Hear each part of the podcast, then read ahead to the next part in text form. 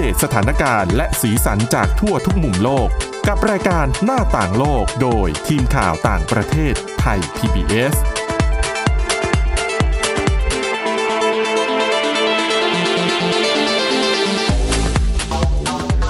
วัสดีครับ ต้อนรับคุณผู้ฟังสู่รายการหน้าต่างโลกกับทีมข่าวต่างประเทศไทย PBS นะครับ วันนี้อยู่กับคุณกรีนจิราวัตรมาสุขและผมก้าวพงศธรสุขพงศ์ครับ ครับผม สวัสดีครับ มีหลากหลายเรื่องราวนำมาเล่าสู่กันฟังในสัปดาห์นี้ด้วยนะครับ ทั้งเรื่องของอัฟกานิสถานที่กำลังเป็นประเด็นร้อนไปทั่วโลกเลยกับเอ่อการบุกยึดเมืองหลวงของประเทศก็คือ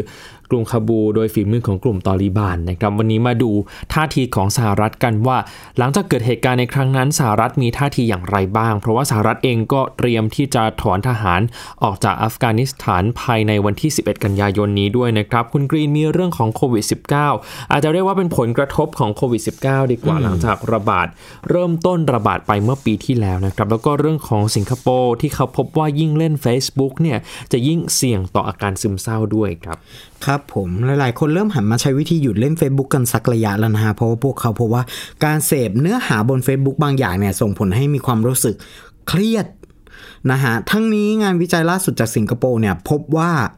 ยิ่งผู้ใช้ยิ่งผู้คนเนี่ยใช้เวลาอยู่กับ Facebook มากขึ้นเท่าไหร่เนี่ยมันก็จะยิ่งเพิ่มอัตราการเสี่ยงป่วยเป็นโรคซึมเศร้ามากขึ้นด้วยนะครับงานวิจัยจากมหาวิทยาเอ่อวิทยาลัยเทคโนโลยีนันยางนะฮะของประเทศสิงคโปร์เนี่ยพบว่า ผู้ที่มีอาการของโรคซึมเศร้า มีความเชื่อมโยงกับการใช้งาน Facebook ครับ โดยเฉพาะในผู้ที่เล่น Facebook เป็นเวลานานและเล่นบ่อย กลับพบว่า มีอัตราการจมดิ่งสู่วังวนของภาวะการป่วยด้วยโรคซึมเศร้ามากขึ้นด้วยนะครับ งานวิจัยดังกล่าวเริ่มทำขึ้นตั้งแต่ปีคริสตศักราช 2016 ครับ ซึ่งมีอาสาสมัครจำนวน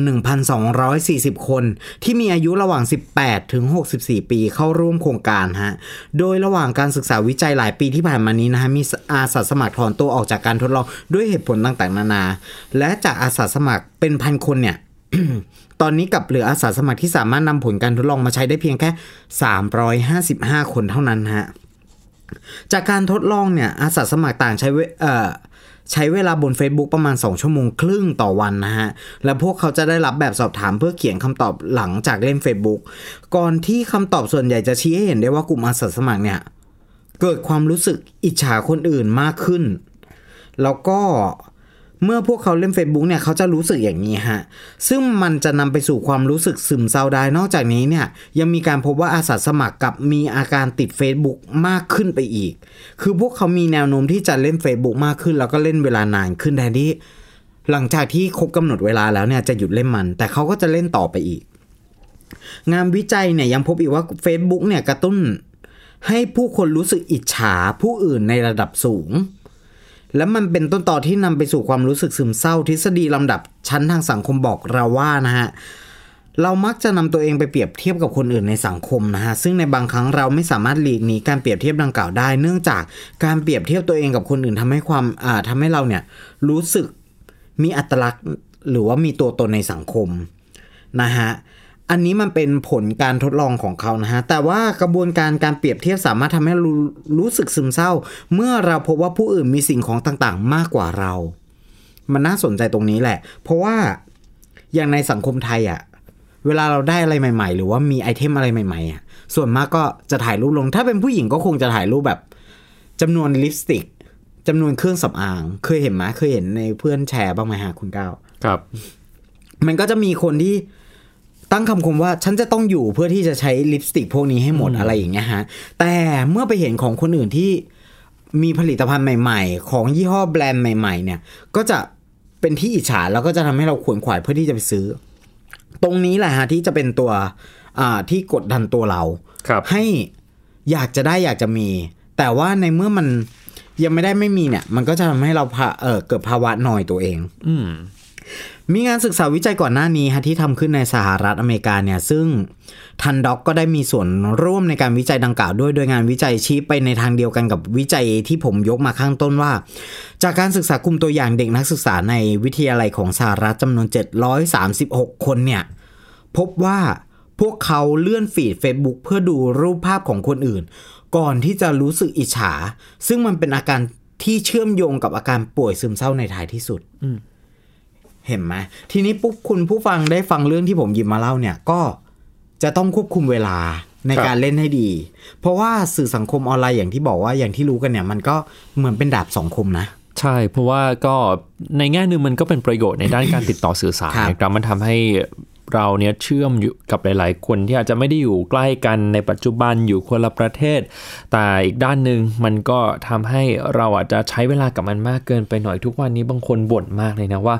โหบางทีใช้เวลากับ Facebook ไปเนี่ยไม่รู้ตัวเลยนะครับ ผ่านไปบางที 1 ชั่วโมง 2 ชั่วโมง มีเพื่อนบางคนของผมเหมือนกันในในออฟฟิศในในสำนักข่าวของเราเนี่ยแหละว่า ก็ตั้งปณิธานไว้เลยว่าจะเลิกเล่น Facebook 3 เดือน 4 เดือนอะไรอย่างเงี้ย เพราะว่าช่วงที่เกิดการประท้วงบ่อยๆ เนี่ยเขาก็เป็นกลุ่มหนึ่งที่ที่อยากจะไปประท้วงด้วยแต่พอเสพสื่อเข้ามาก ๆ เนี่ย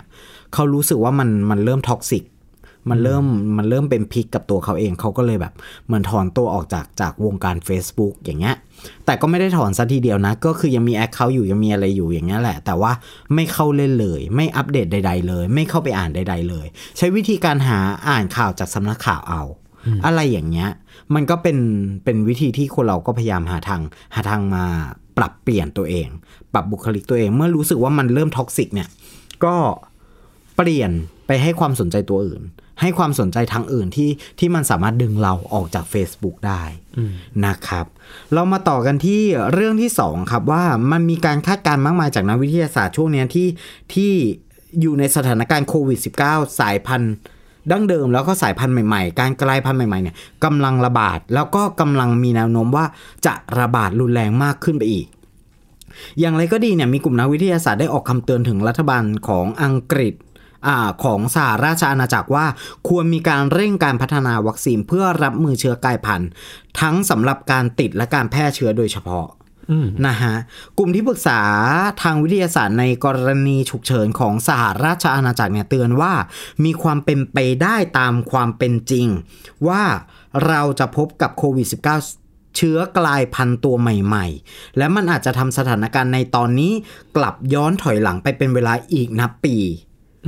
เนื่องจากเชื้อกลายพันธุ์ใหม่ๆเนี่ยจะสามารถหลบวัคซีนได้ วัคซีนเนี่ยหมายถึงว่าวัคซีนที่เรามีแล้วก็ใช้ฉีดกันในปัจจุบัน มีคำพูดของทีมรับมือโควิด -19 ของ Imperial เอ่อ Imperial College เนี่ยบอกว่าหวังว่าการพัฒนาของมันจะทำได้ช้า และทำให้การหลบหลีกของวัคซีนเนี่ยทำได้เพียงเล็กน้อยแทนที่มันจะมีการพัฒนาตัวเองแบบก้าวกระโดด อันนี้ก็คือความกังวลใจของเขาเองว่า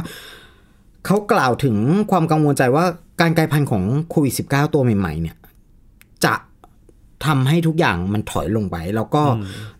เขาหวังว่ามันจะไม่พัฒนาตัวเองไปเร็วมากนัก อย่างไรก็ดีนะฮะคำแนะนำจากนักวิทยาศาสตร์ในครั้งนี้ชี้ไปในทางที่ว่าเราควรจะมีการพัฒนาวัคซีนในการรับมือเชื้อกลายพันธุ์ หรือพูดในอีกทางหนึ่งก็คือ มันจะคล้ายๆ กับการอัปเดตซอฟต์แวร์ ทั้งนี้ผู้ที่เคยติดเชื้อโควิด -19 หรือเคยได้รับวัคซีนมาก่อน อาจจะไม่ต้องกังวลมากนะ เนื่องจากภูมิคุ้มกันในร่างกายที่เรามีเนี่ยจะช่วยลดอัตราการป่วยหนักและการเสียชีวิตได้ จากการคาดการณ์ของนักวิทยาศาสตร์ ระบุว่าเชื้อกลายพันธุ์ที่อาจอุบัติขึ้นนะฮะที่อาจจะอุบัติขึ้นนะ อาจจะไม่ได้หลบหลีกระบบภูมิคุ้มกันของเราได้ทั้งหมด แต่การอัปเดตวัคซีนตัวใหม่ ๆ จะช่วยใช้รับมือกับเชื้อตัวใหม่ได้ ให้มันสามารถลดการติดเชื้อ แล้วก็ลดการแพร่เชื้อออกไปได้นะฮะทั้งนี้เนี่ยการพัฒนาวัคซีนใหม่อาจจะใช้เวลาหลายเดือน หรือว่าอาจใช้เวลานาน แต่ทีมนักวิทยาศาสตร์เนี่ยระบุว่าต้องอาศัยการตัดสินใจและก็นโยบายทางการเมืองในการควบคุมมาตรการแพร่ระบาดให้มันมีประสิทธิภาพมากที่สุดนะฮะเพื่อที่จะไม่ให้เชื้อกลายพันธุ์ใหม่เนี่ยปะทุขึ้นมาอีก ก่อนที่วัคซีนตัวใหม่จะถูกพัฒนาขึ้นจนเสร็จ อย่างที่บอกว่าต่อให้เราฉีดวัคซีนแล้วอะ่ะ มันก็ไม่ใช่ว่าฉีดฉีดวัคซีนแล้วมันจะ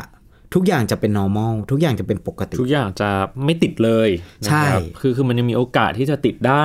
ไม่ใช่แค่ติดอย่างเดียวนะคุณอืมแพร่เชื้อก็ได้ถ้าครับเกิดติดแล้วก็แพร่เชื้อได้แต่เพียงแค่การฉีดวัคซีนเนี่ยมันย้ำกันอีกครั้งว่ามันเป็นแค่การช่วยอ่าลดอัตราการป่วยหนัก แล้วก็การเสียชีวิตครับแค่ลดอัตรานะคุณ มันไม่ได้เป็นการป้องกันร้อยเปอร์เซ็นต์นะครับใช่ครับอะอืม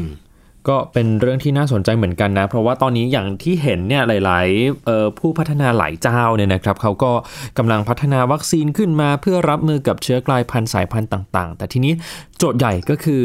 ในอนาคตโควิด -19 ก็คงจะมีการพัฒนาตัวเองต่อไปเรื่อยๆ ตอนนี้ยังไม่ได้มีแนวทางในการพัฒนาวัคซีนที่จะไปไกลกว่า เชื้อโรคนะครับตอนนี้ยังต้องตามเชื้อโรคต่อไป เพราะฉะนั้นอันนี้ก็เป็นโจทย์ใหญ่ของนักวิทยาศาสตร์ ทั่วโลกเลยก็ว่าได้นะครับ เอาละครับเดี๋ยวช่วงต่อไปครับชวนคุยกันเรื่องของเหตุการณ์ที่เกิดขึ้นในอัฟกานิสถานกันบ้างนะครับ ตอนนี้กำลังกลายเป็นประเด็นร้อนทีเดียว หลังจากสหรัฐเองก็ยังยืนยันว่าจะเดินหน้าถอนกำลังทหารภายใน 11 กันยายนนี้ครับ หน้าต่างโลกโดยทีมข่าวต่างประเทศไทย PBS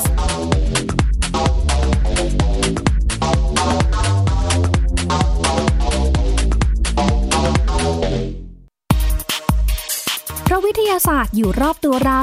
มีเรื่องราวให้ค้นหาอีกมากมาย เทคโนโลยีใหม่ๆ เกิดขึ้นรวดเร็วทำให้เราต้องก้าวตามให้ทัน อัปเดตเรื่องราวทางวิทยาศาสตร์ เทคโนโลยี และนวัตกรรม ที่จะทำให้คุณทันโลก กับรายการ s c i e n t e c h ทุกวันจันทร์ถึงวันศุกร์ทางไทย PBS Radio ไ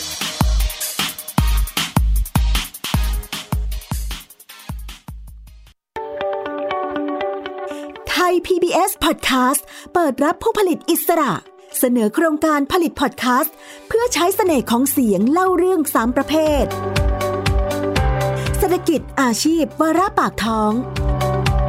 รายการเด็ก สารคดีประกอบเสียง ละครวิทยุ ละครเพลง ส่งผลงานได้จนถึงวันที่ 3 กันยายน 2564 ดูรายละเอียดได้ที่ www.thaipbspodcast.com สอบถามเพิ่มเติมโทร 027902663 มาร่วมสร้างสรรค์งานสื่อเสียงด้วยกันกับเรา แล้วพบกันนะคะ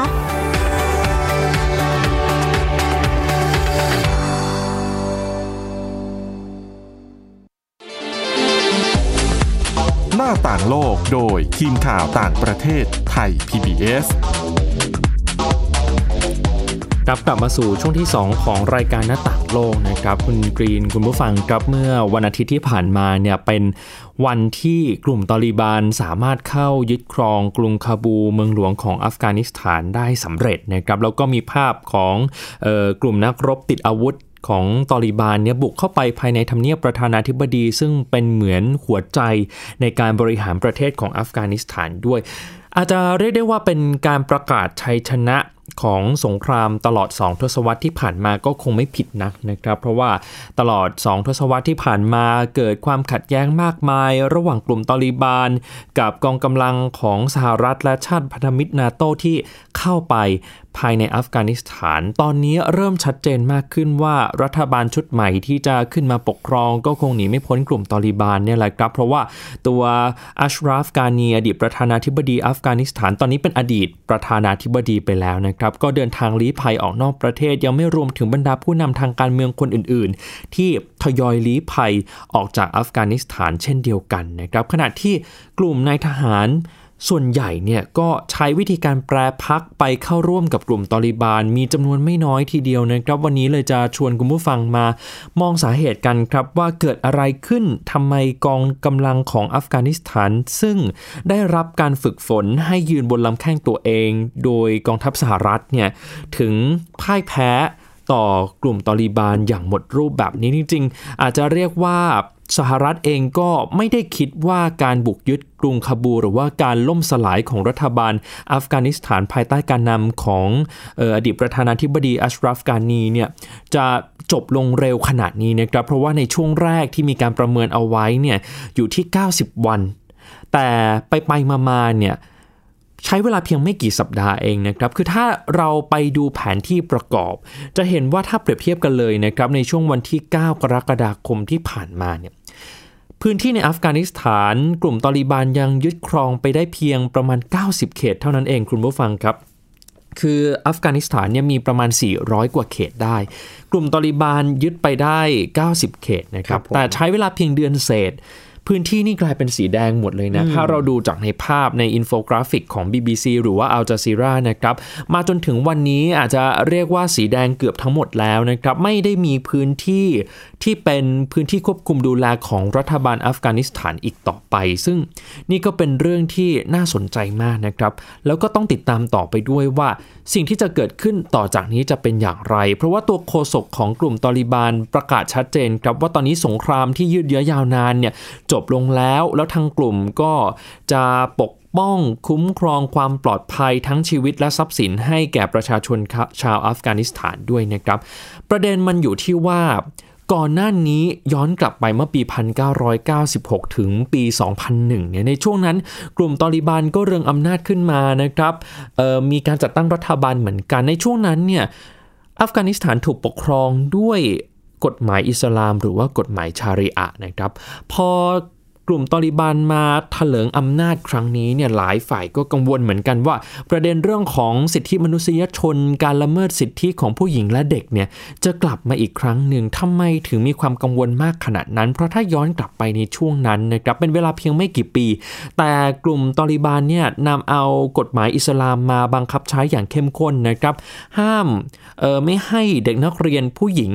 เด็กผู้หญิงที่อายุ 10 ปีขึ้นไปไปเรียนหนังสือ ห้ามประชาชนเสพสื่อบันเทิงต่างๆนะครับ ผู้หญิงเองก็ต้องสวมผ้าคลุมที่เรียกว่าบูกา ปกปิดคลุมร่างกายเส้นผมใบหน้าให้มิดชิดเลยไม่ใช่แค่ฮิยาบเท่านั้นนะคุณกรีนคือถ้าเราดูจากภาพประกอบนี้จะเห็นเลยนะครับว่าโหปิดสนิทมองไม่เห็น ตาของผู้หญิงเลยด้วยซ้ำไปนะครับ อันนี้ก็เป็นประเด็นที่นานาชาติในตอนนั้นก็บอกกันว่าเรื่องพวกนี้เป็นเรื่องที่ละเมิดสิทธิมนุษยชน แต่กลุ่มตอริบานในรูปโฉมใหม่เนี่ยเขาประกาศแล้วนะครับว่าเขาจะยังเคารพในเรื่องของสิทธิสตรี สิทธิในการศึกษา สิทธิของกลุ่มชาติพันธุ์ กลุ่มชนเผ่าต่างๆ แล้วก็เสรีภาพในการแสดงความคิดเห็นด้วย ความท้าทายก็คือว่าในอนาคตเมื่อกลุ่มตอริบันขึ้นมาปกครองอัฟกานิสถานได้อย่างเบ็ดเสร็จ มีการจัดตั้งคณะผู้บริหารขึ้นมาแล้วเนี่ยเขาจะยังสามารถรักษาคำมั่นตรงนี้ได้อยู่หรือไม่นะครับ ทีนี้คำถามที่ผมเปิดเอาไว้ก็คือเรื่องว่าทำไมกองทัพของอัฟกานิสถานถึงพ่ายแพ้ให้กลุ่มตอริบันได้ เปรียบเทียบแบบนี้ครับคุณผู้ฟัง คือกองทัพของอัฟกานิสถานเนี่ยจริง ๆ มีขนาดใหญ่กว่ามีอาวุธยุโทโธปกรณ์ที่มากกว่ากลุ่มตอริบานด้วยซ้ำไปเนี่ยครับหลายคนก็เกิดคำถามว่าเอ๊ะมันพ่ายแพ้แบบนี้ได้อย่างไร ประเด็นสำคัญเลยก็มาจากเรื่องของปัญหาการทุจริตครับเป็นปัญหาที่ยาวนานมาก แล้วก็เรื้อรังมากนะครับในรัฐบาลอัฟกานิสถาน ขึ้นชื่อในเรื่องนี้ ระดับของผู้บัญชาการทหารเองก็มักจะยักยอด ยักยอกเงินครับทำให้เจ้าหน้าที่ระดับปฏิบัติการเนี่ยได้รับเงินเดือนไม่เต็มเม็ดเต็มหน่วย ทีนี้เจ้าหน้าที่ก็เห็นภาพอยู่แล้วนะครับว่ามันเป็นสงครามที่สู้ไปยังไงก็ไม่มีวันชนะอยู่ดีนะครับ เพราะฉะนั้นเขาจะทำอย่างไรได้เพื่อเอาตัวรอด เพราะฉะนั้นวิธีการของเขาก็คือการหันหน้าเข้าไปแปรพักเข้าร่วมกับกลุ่มตอริบานนั่นเองเราถึงจะเห็นว่า พัฒนาการของกลุ่มตอริบานหลังจากที่สหรัฐเริ่มทยอยถอนกำลังทหาร อาจจะสหรัฐแล้วก็กองกำลังพันธมิตรนาโตเนี่ยแหละครับที่เริ่มทยอยถอนทหารออกจากอัฟกานิสถานเนี่ย เขาสามารถบุกยึดเมืองหลักต่างๆ ได้ภายในเวลาอันรวดเร็วนะครับ อย่างเมื่อสัปดาห์ที่ผ่านมาเนี่ยใช้เวลาเพียงหนึ่งสัปดาห์ ยึดไปได้ประมาณ 10 กว่าเมืองด้วยซ้ำไปที่เราเคยทำข่าวกันนะคุณกรีนคือใช้เวลาเร็วมากว่าอย่างนั้นเถอะ ซึ่งปัญหาเรื่องการทุจริตทำให้เจ้าหน้าที่ได้เงินไม่เต็มเม็ดเต็มหน่วยเนี่ยก็เป็นอีกหนึ่งปัจจัยที่เป็นตัวเร่ง ให้กลุ่มตอริบานสามารถขยายอำนาจได้เร็วขนาดนี้เร็วเกินความคาดหมายของ รัฐบาลสหรัฐและนักวิชาการหลายคนทั่วโลกด้วยซ้ำไปนะครับ ทีนี้พูดถึงท่าทีของสหรัฐกันบ้างครับ ก็เป็นที่วิพากษ์วิจารณ์เหมือนกัน เพราะว่าภาพข่าวที่เราเห็นเเมื่อวันจันทร์ที่ผ่านมาก็คือภาพความวุ่นวายภายในสนามบินของกรุงคาบูนะครับ มีชาวอัฟกันจำนวนมากทีเดียวที่อยากจะออขอร้องขอขึ้นเครื่องบินไปกับสหรัฐด้วยเพื่ออพยพออกนอกประเทศ เพราะเขาก็กลัวภัยเหมือนกันนะครับ คือ บรรยากาศภายในกรุงคาบูเนี่ยวุ่นวายมาก ใช่ มีรถติดทั้งทั้งอ่าติดทั้งจัตุรัสเต็มไปหมดเลยฮะ แล้วก็บริเวณรอบสนามบินเนี่ย ก็มีกลุ่มคนที่ไปรอกันทั้งทั้งที่ก็มีประกาศจากทางการแล้วว่า จะไม่มีการบินขึ้นของเครื่องบินออกจากอัฟกานิสถานแล้วอะไรอย่างเงี้ยฮะ ซึ่งแต่ว่าภาพที่มันออกมาเนี่ยค่อนข้างค่อนข้างหดหูเลยทีเดียว เพราะว่ามันก็มีเอ่อกลุ่มของคนตาลิบันเนี่ย กลุ่มกลุ่มตาลิบันเนี่ยก็ ยิงปืนขึ้นฟ้าครับแล้วคนก็วิ่งกันแตกตื่นอะไรอย่างเงี้ยฮะซึ่งมันเป็นภาพที่ที่เริ่มเริ่ม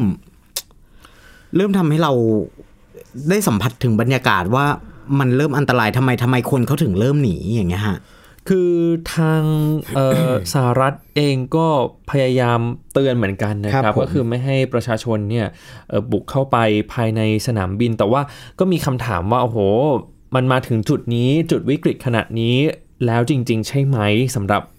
วิกฤตที่เกิดขึ้นในอัฟกานิสถานนะครับสหรัฐจะกลับลำนโยบายในการถอนทหารหรือเปล่า คือต้องเล่าให้คุณผู้ฟังฟังแบบนี้ก่อนนะครับว่าการถอนทหารออกจากอัฟกานิสถานเนี่ยเป็นการสารต่อครับ จุดเริ่มต้นก็คือการทำข้อตกลงสันติภาพ ระหว่างผู้แทนของกลุ่มตอริบาน กับผู้แทนของสหรัฐ ในยุคของประธานาธิบดีโดนัลด์ทรัมป์เมื่อปีที่แล้ว พอไบเดนชนะการเลือกตั้งเมื่อช่วงปลายปีที่แล้วก็ขึ้นมาสารต่อการถอนทหารออกจากอัฟกานิสถานนะครับ จริงๆกำหนดเส้นตายในการสารในการถอนทหารเนี่ยขยายออกไปด้วยซ้ำนะครับคือไบเดนบอกว่าอย่างนั้นขอเป็นขอถอนทหารออกจากอัฟกานิสถานเนี่ยขีดเส้นตายเอาไว้ที่ 11 กันยายน ก็เป็นเชิงสัญลักษณ์เหมือนกันนะครับ เพราะว่าเหตุการณ์ในก่อการร้ายในสหรัฐเมื่อวันที่ 11 กันยายนปี 2001 ก็เป็นจุดเริ่มต้นที่ทำให้สหรัฐและชาตินาโต้ทั้งหลายเนี่ยต้องบุกเข้าไปในอัฟกานิสถานเหมือนครักันบอันนี้ก็เป็นการเอ่อ ขีดเส้นตายไว้ในเชิงสัญญลักษณ์ครับทีนี้หลาย ๆ คนทั้งฝ่ายการเมืองในสหรัฐเอง ทั้งในหลาย ๆ ประเทศก็ตั้งคำถามเหมือนกันว่าสหรัฐเห็นแบบนี้แล้วจะเปลี่ยนใจหรือเปล่าไม่ถอนทหารออกจากอัฟกานิสถานแล้วไหมหรืออาจจะชะลอการถอนทหารออกไปเพื่อคุ้มกันความปลอดภัยให้ชาวอเมริกันรวมถึง โดยเฉพาะอย่างยิ่งก็คือชาวอัฟกันที่ทำงานให้รัฐบาลสหรัฐนะครับ คืออย่าลืมว่านอกจากชาวอเมริกันที่เป็นเจ้าหน้าที่การทูตแล้วเนี่ยภายในสถานทูตสหรัฐ หรือว่าคณะผู้แทนของสหรัฐก็ยังมีชาวอัฟกันที่อาจจะเป็นนักแปลเป็นล่ามทำงานให้รัฐบาลสหรัฐ ในอัฟกานิสถานมาโดยตลอดก็ได้ แต่ว่าทางประธานาธิบดีโจไบเดนยืนยันแล้วนะครับว่าจะไม่กลับลำไม่กลับหลังหันให้กับนโยบายนี้อย่างแน่นอน คือเขาก็มีเหตุผลของเขาครับ เพราะถ้าเราราไปดูการสำรวจของ Chicago Council เมื่อเดือนกรกฎาคมเนี่ยนะครับ เขาพบว่าชาวอเมริกัน 70%สนับสนุนการถอนทหารออกจากอัฟกานิสถานก่อนวันที่ 11 กันยายน ขณะที่คนไม่เห็นด้วยมีเพียง 29%เท่านั้นเองคุณกรีน คือมันกำลังแสดงให้เห็นว่า ในขณะที่กลุ่มการเมืองหรือว่าสายตาจากทั่วโลกเนี่ยประนามรัฐบาลของไบเดน ในเรื่องของการตัดสินใจถอนทหารที่อาจจะเร็วเกินไปเนี่ยนะครับแต่ว่าชาวอเมริกันเองเขาก็ไม่ได้ ตระหนักถึงปัญหาที่เกิดขึ้นในอัฟกานิสถานเหมือนกันนะครับ คือหลักๆ แน่ละเขาก็ต้องคำนึงถึงปัญหาที่เกิดขึ้นในบ้านเขาเป็นหลักก่อนอืมถูกไหมครับ ทีนี้ทางไบเดนเองเนี่ยเขาก็มีแนวคิดครับว่าจริงๆ ถ้าอยู่ต่อไปเนี่ยก็ไม่แน่ใจเหมือนกันว่าจะมีอะไรดีขึ้นหรือเปล่า แถมสหรัฐก็มีแต่เสียเงินมากขึ้นเรื่อยๆด้วยนะครับ คือสหรัฐเนี่ยเสียเงินกับภารกิจในอัฟกานิสถานไปแล้วประมาณ 2 ล้าน2แสน6หมื่นล้านดอลลาร์ก็คือ 2 ล้านล้านดอลลาร์นะครับในช่วง 20 ปีที่ผ่านมายังไม่นับรวมหลายชีวิตที่สูญเสียไปในการทำสงครามนะครับ คือเงินจำนวน 2 ล้านล้านดอลลาร์สหรัฐเนี่ยเสียไปกับการช่วยสร้างรัฐบาลอัฟกัน train กองทัพนะครับ แต่ว่าผ่านไป 20 ปีของการลงทุนอัฟกานิสถานก็ยัง ไม่สามารถป้องกันตนเองได้เหมือนเดิม ซึ่งมันก็ย้อนกลับไปที่ปัญหาของการทุจริตภายในรัฐบาลนั่นเองนะครับ ทีนี้ไบเดนก็บอกว่าสหรัฐเนี่ยเข้าไปสู่สงครามอัฟกานิสถานด้วยเหตุผลที่ชัดเจน แล้วตอนนี้บรรลุหมดแล้วทั้งเรื่องของการจัดการโอซามาบินลาเดน ตอนนี้ก็ทำได้แล้วถูกไหมครับ ผู้นำอัลกออิดะที่สหรัฐเชื่อว่าอยู่เบื้องหลังการโจมตีสหรัฐเมื่อปี 2001 ในเหตุการณ์9-11นะครับ หรือว่าการลดศักยภาพของกลุ่มอัลกออิดะในอิรักในอัฟกานิสถาน ตอนนี้ก็หมดหน้าที่แล้ว ถ้าจะกลับไปก็ต้องมีเหตุผลที่ชอบทำมากพอ และเหตุผลสุดท้ายนี้น่าสนใจนะครับ เขาบอกว่าสหรัฐต้องการ พุ่งเป้าไปที่จีนแล้วก็ปัญหาภายในประเทศเป็นหลักในครับการผมจัดการเรื่องนี้นะครับ แต่ก็น่าคิดเหมือนกันคุณผู้ฟังครับ เพราะว่าตอนนี้จีนกับตอริบานก็ดูเหมือนจะมีความสัมพันธ์ที่ดีแบบนี้เนี่ยหลายคนผู้เชี่ยวชาญหลายสำนักเองก็มองว่าการที่สหรัฐถอนกำลังออกไปแบบนี้ หรือว่าการที่กลุ่มตอริบานคว้าชัยชนะขึ้นมา จะจัดตั้งรัฐบาลขึ้นมาในอนาคต ถือเป็นความปราชัยของรัฐบาลสหรัฐด้วยเนี่ยนะครับ อาจจะทำให้ความสัมพันธ์กับจีนกับกลุ่มตอริบานเนี่ยแข็งแกร่งมากขึ้นในอนาคตแล้วแบบนี้จะส่งผลต่อภูมิภาคอย่างไรบ้าง มันก็คงหนีไม่พ้นปัญหาความขัดแย้งระหว่างสหรัฐกับจีน ที่มีอัฟกานิสถานหรือว่ากลุ่มตอริบานเนี่ยเป็น ไพ่อีกใบหนึ่งเหมือนกัน ซึ่งประเด็นนี้ก็ต้องติดตามกันต่อไปนะครับว่าสุดท้ายแล้วมันจะไปจบลงที่ไหนกันแน่นะครับคุณครับกรีนผมซึ่งประเด็นนี้ยังคงตามกันต่อนะครับ เดี๋ยวสัปดาห์หน้าผมมาเล่าให้ฟังกันบ้างว่ากลุ่มตอริบานเนี่ยมีที่มาที่ไปมาจากไหน แล้วก็ถือกำเนิดขึ้นได้อย่างไร จะได้ทำความเข้าใจกลุ่มติดอาวุธกลุ่มนี้ที่เขาบอกว่าจากกลุ่มติดอาวุธก่อการร้ายเนี่ยกลายมาเป็น ว่าที่รัฐบาลชุดใหม่ของอัฟกานิสถานในอนาคตด้วยนะครับสำหรับคุณผู้ฟังที่สนใจฟังประเด็นย้อนหลัง สามารถฟังได้ในพอดแคสต์นะครับหรือว่าใน Spotify ก็เซิร์ชชื่อรายการหน้าต่างโลกและเลือกประเด็นที่สนใจได้เลยนะครับสำหรับวันนี้หมดเวลาแล้วครับ คุณกรีนจิรวัตรมาสุขและผมก้าวพงศธรสุขพงศ์ลาไปก่อนนะครับ สวัสดีครับ สวัสดีครับ Thai PBS podcast. View the world via the voice.